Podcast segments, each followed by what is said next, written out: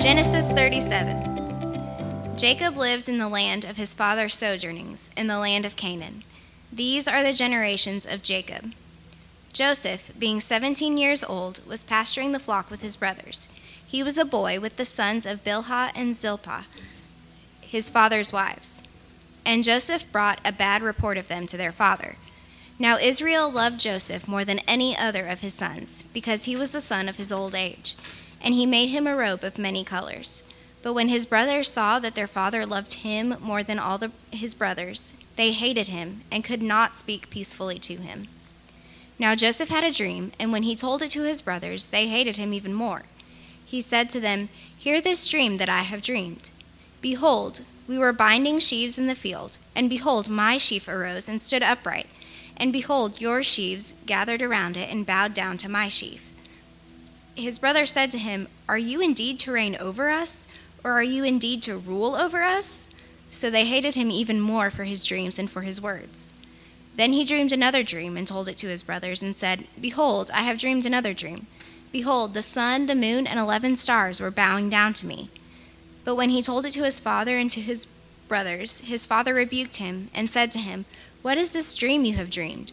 Shall I and your mother and your brothers indeed come to bow ourselves to the ground before you? And his brothers were jealous of him, but his father kept the saying in mind. Now his brothers went to pasture their father's flocks near Shechem.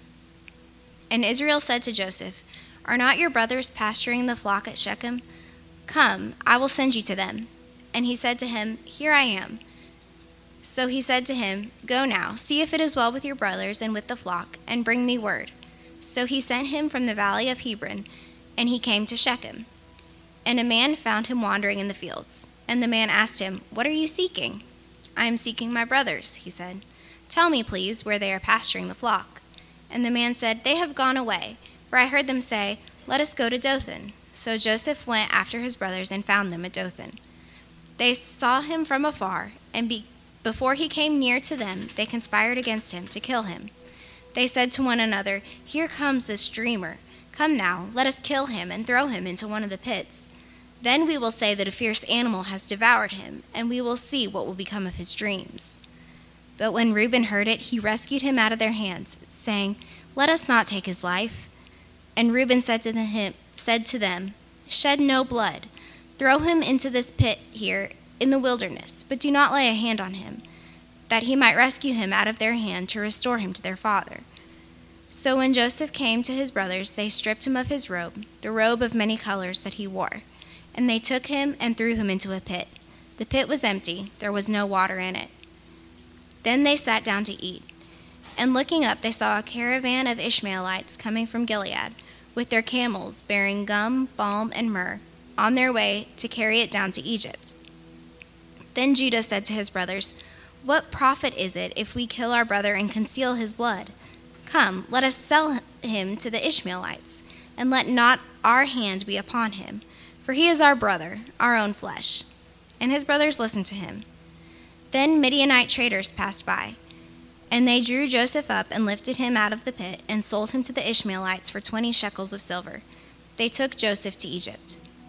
When Reuben returned to the pit and saw that Joseph was not in the pit, he tore his clothes and returned to his brothers and said, The boy is gone, and I, where shall I go?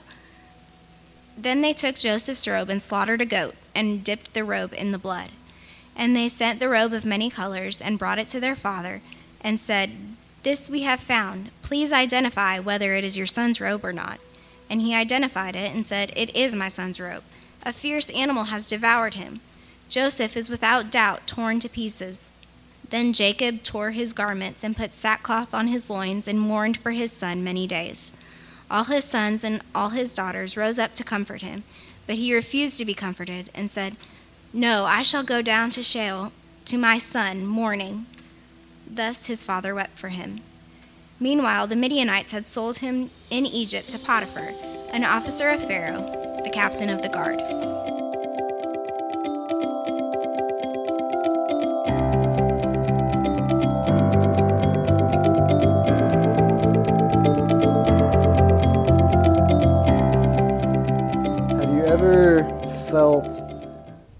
Like you had a day that left you with no hope?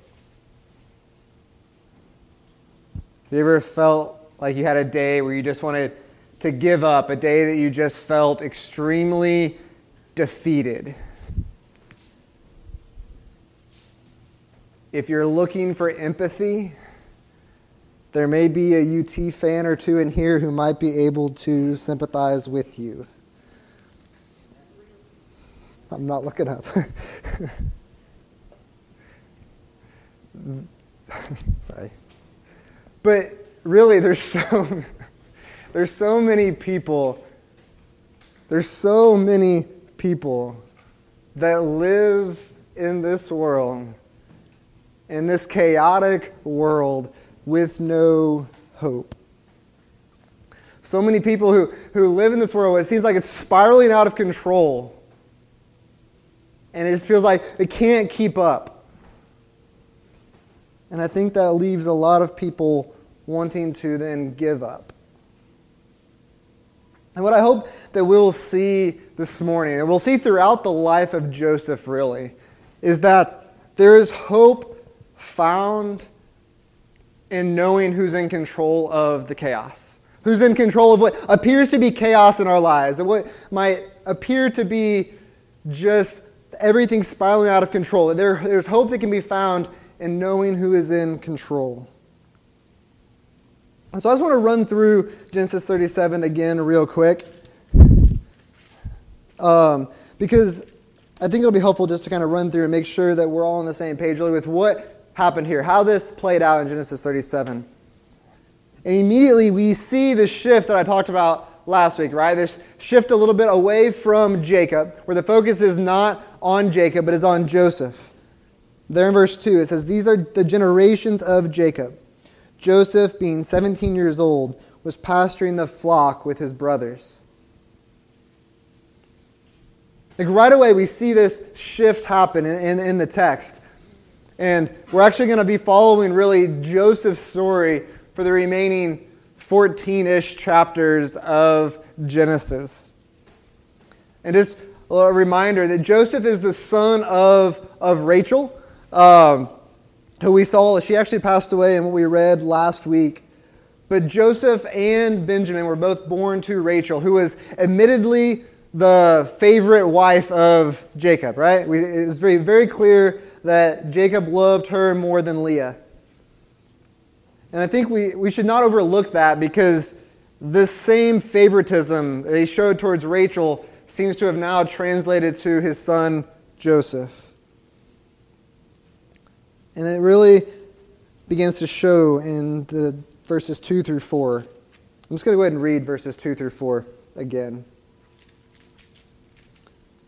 It says, These are the generations of Jacob. Joseph, being 17 years old, was pasturing the flock with his brothers. He was a boy with the sons of Bilhah and Zilpah, his father's wives.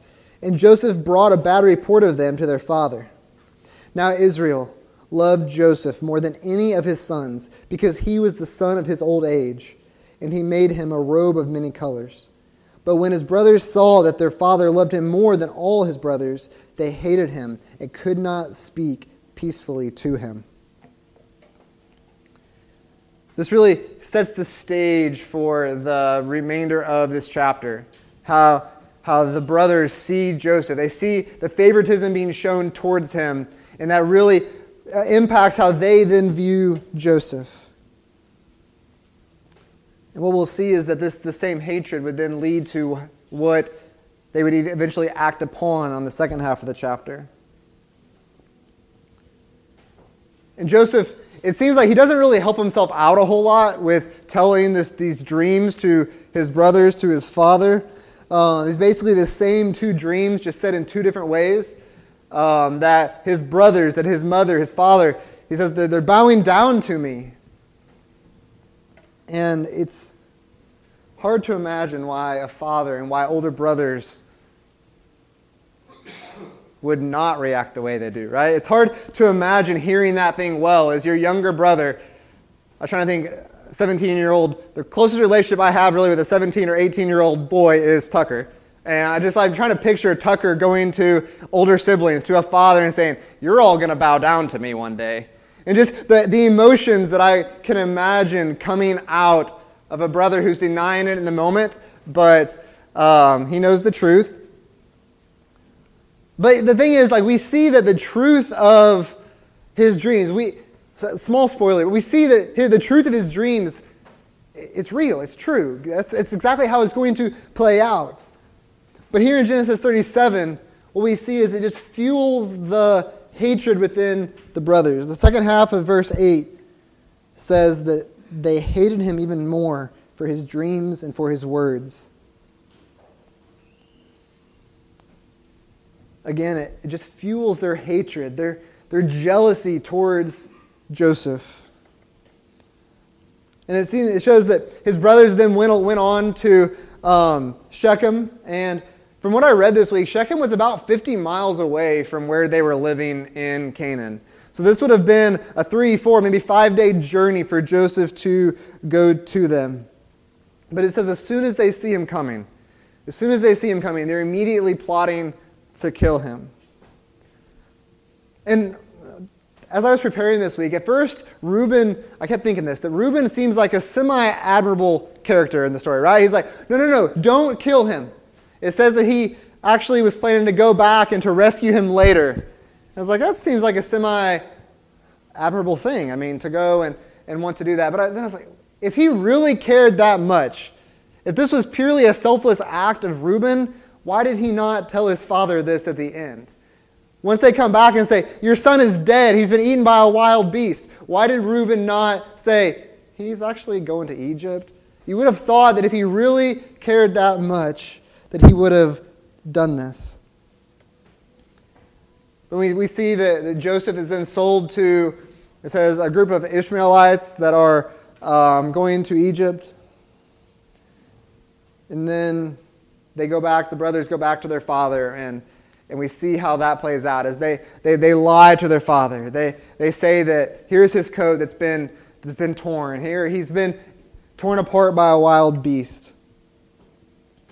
But then the, the last verse, the last verse in chapter 37 is, is important because it, what it shows is that Jacob's, Joseph's story is not over. It says, Meanwhile, the Midianites had sold him to Egypt, in Egypt, to Potiphar, an officer of Pharaoh, the captain of the guard.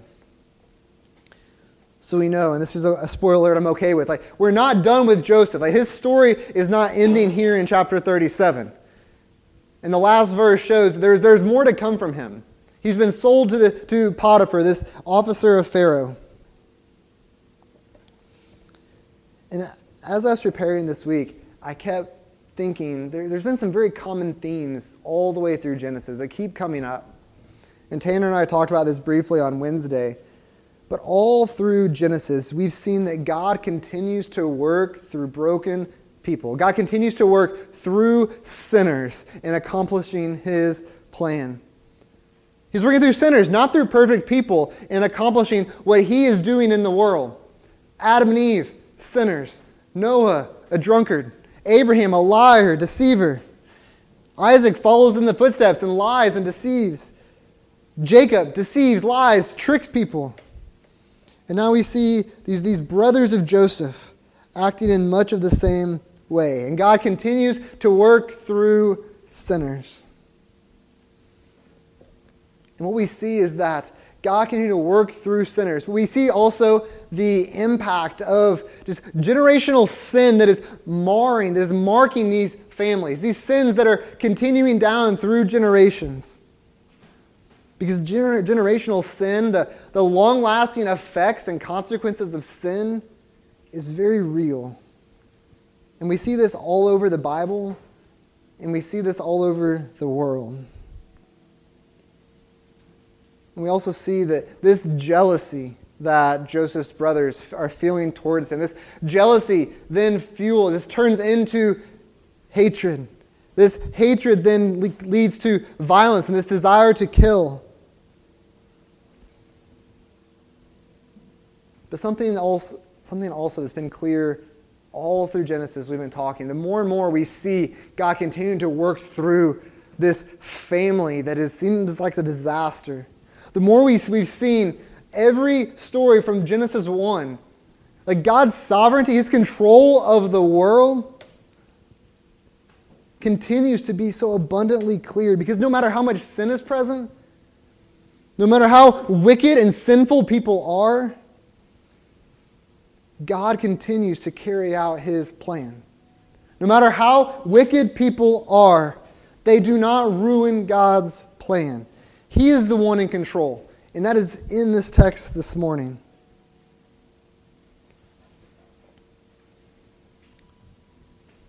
But just, just, just the generational sin that we've seen since, since Abraham. Like, just think of these things. We talked, we touched on them some of the last couple months. Abraham, we saw the, the lying and deceit that was in him as he lied about his wife on multiple occasions, being his sister. We've seen that then play out into Isaac's life. We've seen that play out into Jacob's life. And now this week we see that the brothers, the sons of Jacob, are then going to their father lying and deceiving. We're seeing these things over and over again. We've also seen the favoritism of children over and over and over again. Abraham favoring Isaac over Ishmael. Isaac favoring Esau over Jacob. Now Jacob favoring Joseph over the brothers. The same trend is continuing. But also this, this strife among siblings. The family's just not being able to get along. We see this over and over and over again. Isaac, Ishmael, Jacob, Esau, Joseph and his brothers over and over again. The same things happening. But it's not getting any better, it's getting worse. If you look at the, the interactions between siblings, you see, Ishmael was seen laughing at Isaac. There was some kind of tension there. But then, as we look go, now go into Jacob and Esau, there was this intense hatred, this desire to kill. And then now this morning, we actually see action coming behind the hatred, coming behind the desire to harm. And as generations have gone by, it's gotten worse and worse and worse. Like, there are many positive things that can be passed down in families, in generations. And we've talked about this. There's sometimes you have families that have generations of teachers or generations of doctors or generations of musicians, things like that that are passed down in families. I was thinking about this the other day because uh, being a huge baseball fan, right now in the major, in Major League Baseball, there's like seven or eight different players whose fathers also played in Major League Baseball.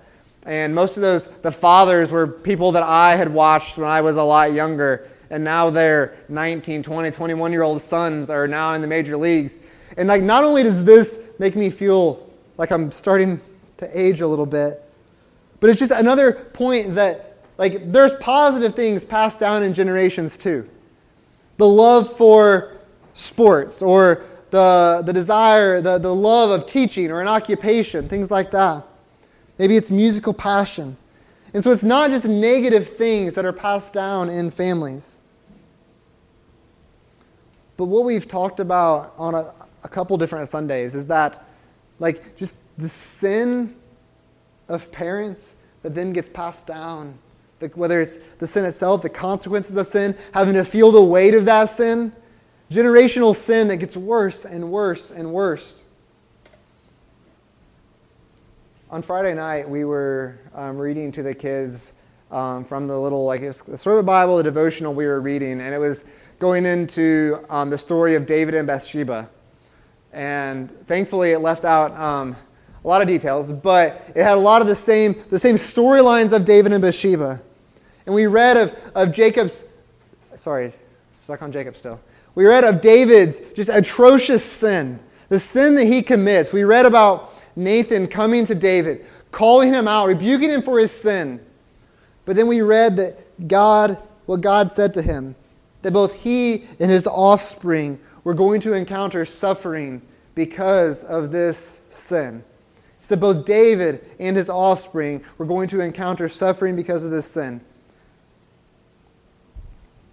And the kids were saying, but that's not fair. Why should Jacob's, why should David's children have to suffer because of David's sin. How is that fair? That's not fair. And it's, it's not. It's not fair. It's not fair that children have to bear the weight of their parents' sin, but it happens time and time again. Sin has consequences that are generations long. When children grow up surrounded by sin, they feel the effects of it. And it's not fair. Again, thinking of the storyline of Joseph, of this family line. It's not fair that Ishmael was cast away because Sarah and Abraham made a bad choice. It wasn't fair that Jacob grew up feeling like he could never please his father. It wasn't fair that Joseph is now suffering because the rest of his brothers are jealous, lying, and deceiving. It's not fair. But this is the reality of sin. The consequences are long lasting. We see this all over the Bible, we've seen this all over Genesis. If you travel out in these neighborhoods, you'll see it. If you travel across Johnson City, you'll see it. Many of you sitting here might be thinking, well, that has impacted me too. Because generational sin, the sins of our family, the sins of our fathers, our mothers, our grandparents, don't have to define us. That does not have to be our identity. Like through Jesus, through faith in Jesus, through salvation in Jesus, is the only thing that can break these chains, that can break these patterns. And God does this through his Son. You see, God changes Joseph's story. Although what we read this week is like, wow, that looks really bad for Joseph. Like Joseph got treated really unfairly, got thrown into this pit, then got sold as a slave. But in the midst of this, what we see is God rewriting Joseph's story, God sending him away to another place, away from that generational sin of his family, into a new place God changes his story. And God still does this. God still does this. As I said a minute ago, like the sins of our parents or grandparents or, or family in general does not have to define us. Jesus Christ can redefine us. Because as we are redefined by Jesus, like stories change. Generational sin can be put to death. Like we have the opportunity to raise up a generation that is not impacted in this way. And I know not everyone is parents in here. But like within the church, raising up the next generation is a really a team effort. I've, I've never believed this more than I have in the past couple months. But each one of us has a part to play, can, can play in raising up the next generation, to not just be marked by sin, but to be shown who Jesus is. And that does not happen without trust being fully in Jesus. That Jesus alone can redefine us, that Jesus alone can give us a new identity.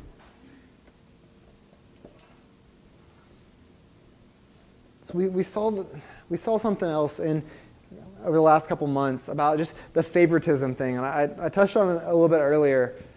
But can we just say that the favoritism among children is wrong? Like, you shouldn't have favorite children.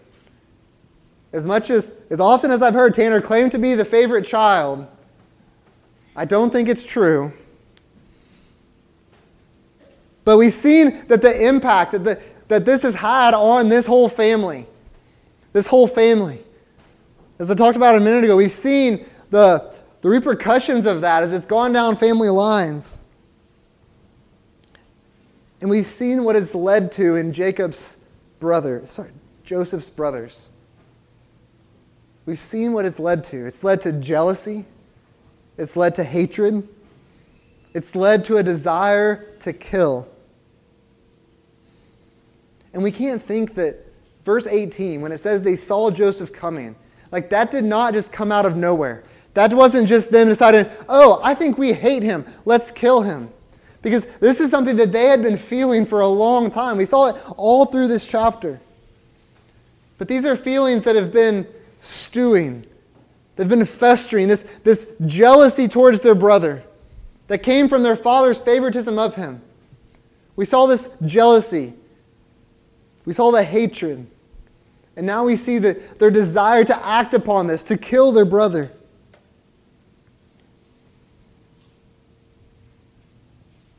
I, I, I kept thinking just how important like it is to address sin as soon as it is present.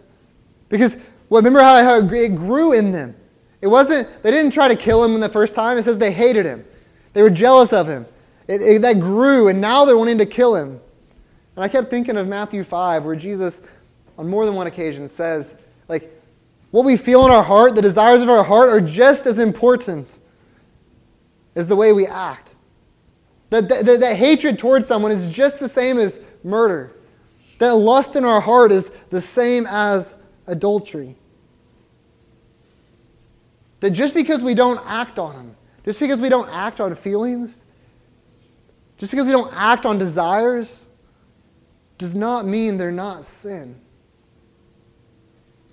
James 1 14 through 15 says, But each person is tempted when he is lured and enticed by his own desire. Then desire, when it has conceived, gives birth to sin, and sin, when it is fully grown, brings forth death. Sin, when it is fully grown, brings forth death. Are there things in your life that you've been justifying because you haven't acted upon them? Are there things in your life? Because we see how this progressed in the life of Joseph's brothers this jealousy that turned to hatred, that then turned to, it would have been murder if, if things hadn't changed. Maybe it's jealousy, maybe it is anger, maybe it's lust, maybe it's hatred. But we shouldn't be so foolish to think that these same things don't fester in us. These same things don't just build up in us. And the longer that we ignore them, the longer that we try to say, oh, it's not that bad because I'm not acting on it, I'm just thinking it. We're foolish if we think that will not eventually lead to death. But each person is tempted when he is lured and enticed by his own desire. Then desire, when it has conceived, gives birth to sin. And sin, when it is fully grown, brings forth death.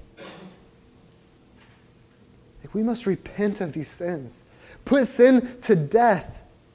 Because if we don't put sin to death, it grows, it festers, it will come out. And it will kill us.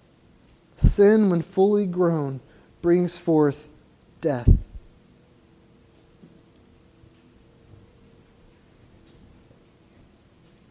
So, what is God doing here? What is God doing in this text?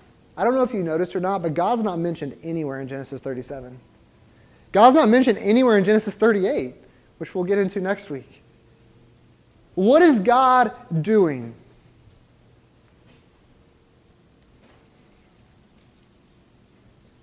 What is God doing as Joseph's brothers seek to kill him? What is God doing when he's sold into Egypt? What is God doing as his chosen family, this chosen people, seem to once again be deteriorated, deteriorating? What is God doing? I struggled in thinking how to talk about this because without spoiling the entire storyline of Joseph. But everything that we see, all of Genesis 37, all of Genesis completely up to this point. Like God's fingerprints, God's actions, his plan, Joseph's story. Like God is behind all of this. God is bringing all of this exactly to where he wants it, when he wants it, how he wants it. But think, maybe you're not familiar with this story. And if you are, pretend like you aren't for a minute. Like if I told you, just imagine me telling you now, based on what we read this morning, that God's plan for Joseph was to, to then prosper him in Egypt. That he was going to put him in a place of prominence, that people would come and bow down to him. Based on what we read this morning, if you didn't know the end of the story, I feel like that'd be really, really hard to believe. Because isn't that kind of the opposite of what's been happening? There's no one bowing down to Joseph. He's been thrown into a pit, he's been sold as a slave. Isn't Joseph just the victim of evil desires, of evil action? How in the world is Joseph at the center of God's plan here? Listen, through all of this, through every ounce of this, God's sovereignty is abundantly clear. What do I mean by sovereignty? That God is in full control of every ounce of this, every moment of this. That all of this is building towards His perfect plan. His plans for Joseph, His plans for His people Israel, His plans to send them to Egypt. God is working all of this together with everything else that He's doing. Is Jacob suffering at the hands of his brothers? Yes. Is Joseph suffering because of evil? Yes. Is God in control of Joseph's life? Yes. God is doing all of this, bringing all of this exactly where He wants it to be. Look at Genesis 37, 14 through 17. This is a really small part of this chapter, and probably one you didn't think much of, and I didn't the first probably five or six times I read it this week. I'm going to read verses 14 through 17. So, so Joseph goes to find his brothers. In verse 14 says, So he said to them, Go now, see if it is well with your brothers and with the flock, and bring me word. So he sent him from the valley of Hebron and came to Shechem. And a man found him wandering in the fields. And the man asked him, What are you seeking?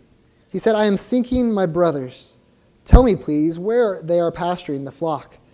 And the man said, They have gone away, for I heard them say, Let us go to Dothan. So Joseph went after his brothers and found them at Dothan. Remember, Joseph has traveled over 50 miles looking for his brothers. Dothan, from what I read this week, was another 15 miles further. multiple days worth of travel to go to this place.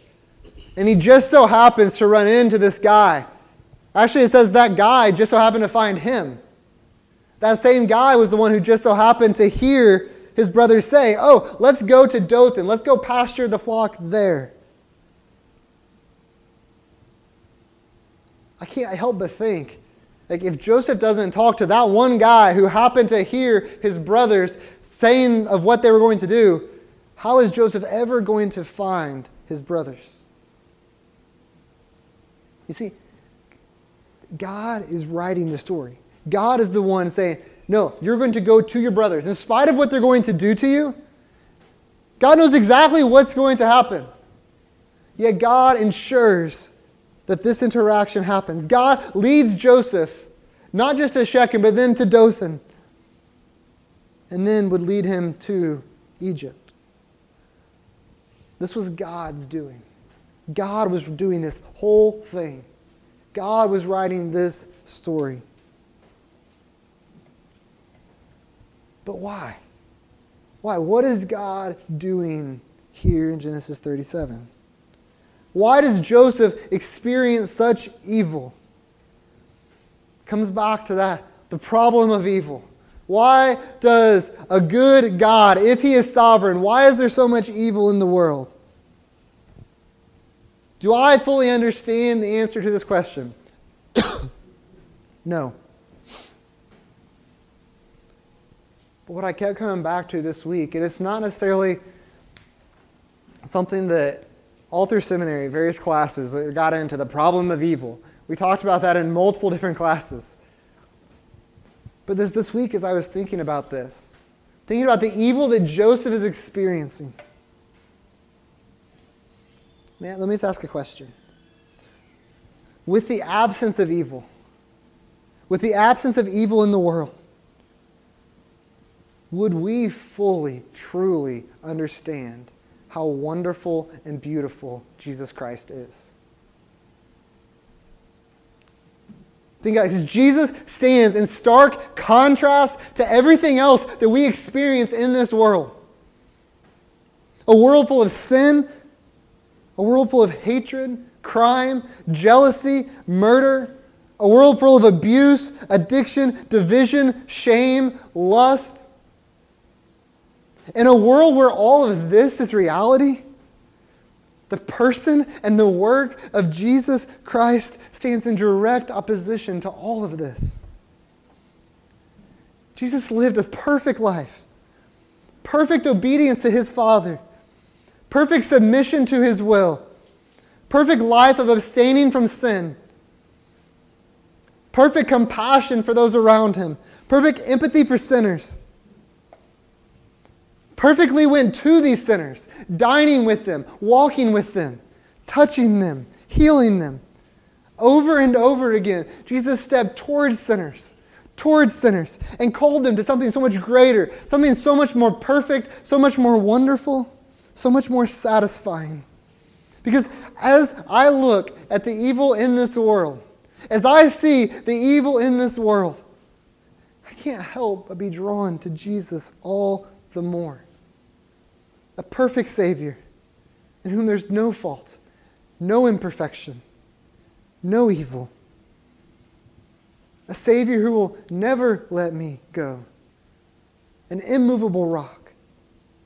A firm foundation when everything else seems like chaos.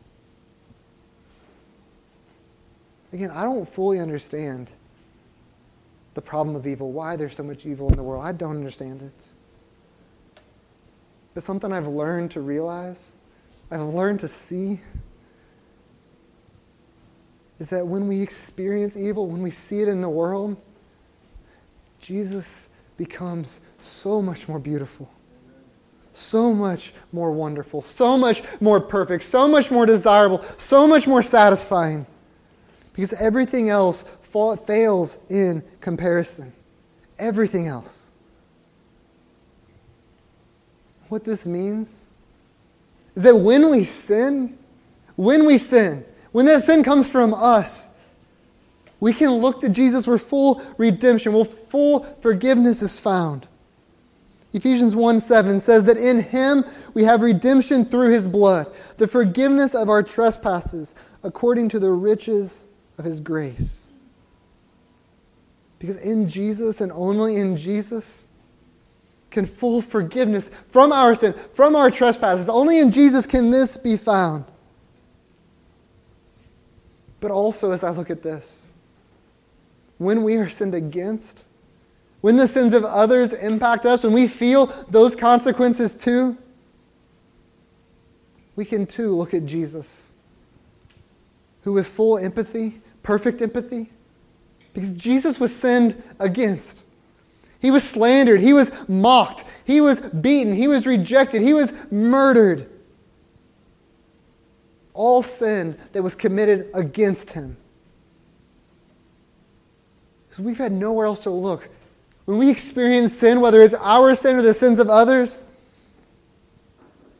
we can look to Jesus because He alone understands. He alone can save. He alone forgives. As I've been looking at this, seeing like we see the sovereignty of God, God being in control here in Genesis 37. I think it's one thing to understand that, man, we see this. We know how this story plays out. We see, yes, God was in control. God was leading Joseph to Egypt. God was doing all this. We see his plan playing out.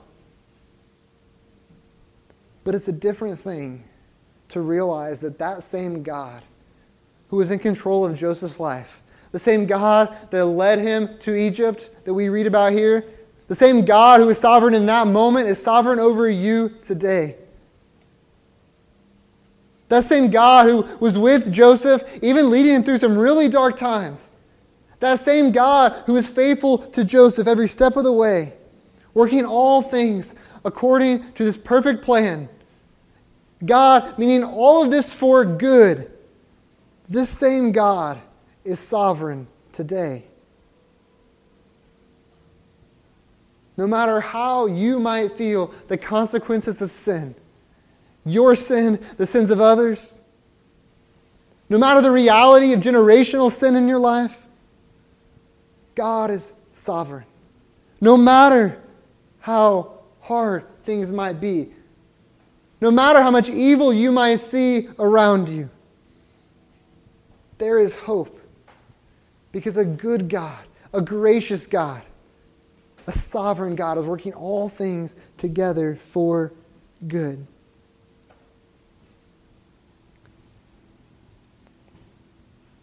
I'll be honest, I have not believed this the last month or so. I've said it a lot with my words, but I don't think I've really believed it with my heart. Said it a lot with my words, but I don't know that I believed it in my heart. Because there's been a lot of hard days, there's been a lot of difficult days, there's been lots of tears, there's been lots of frustrations. And there's been a whole lot of times that I was acting as if evil had won. That I've been acting as if things were beyond repair, that there was no hope because of the evil that I saw.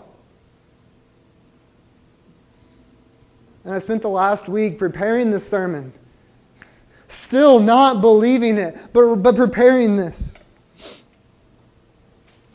And earlier this weekend, earlier this weekend, after being very discouraged again, feeling like there was no hope, my beautiful, wonderful wife said something along these lines.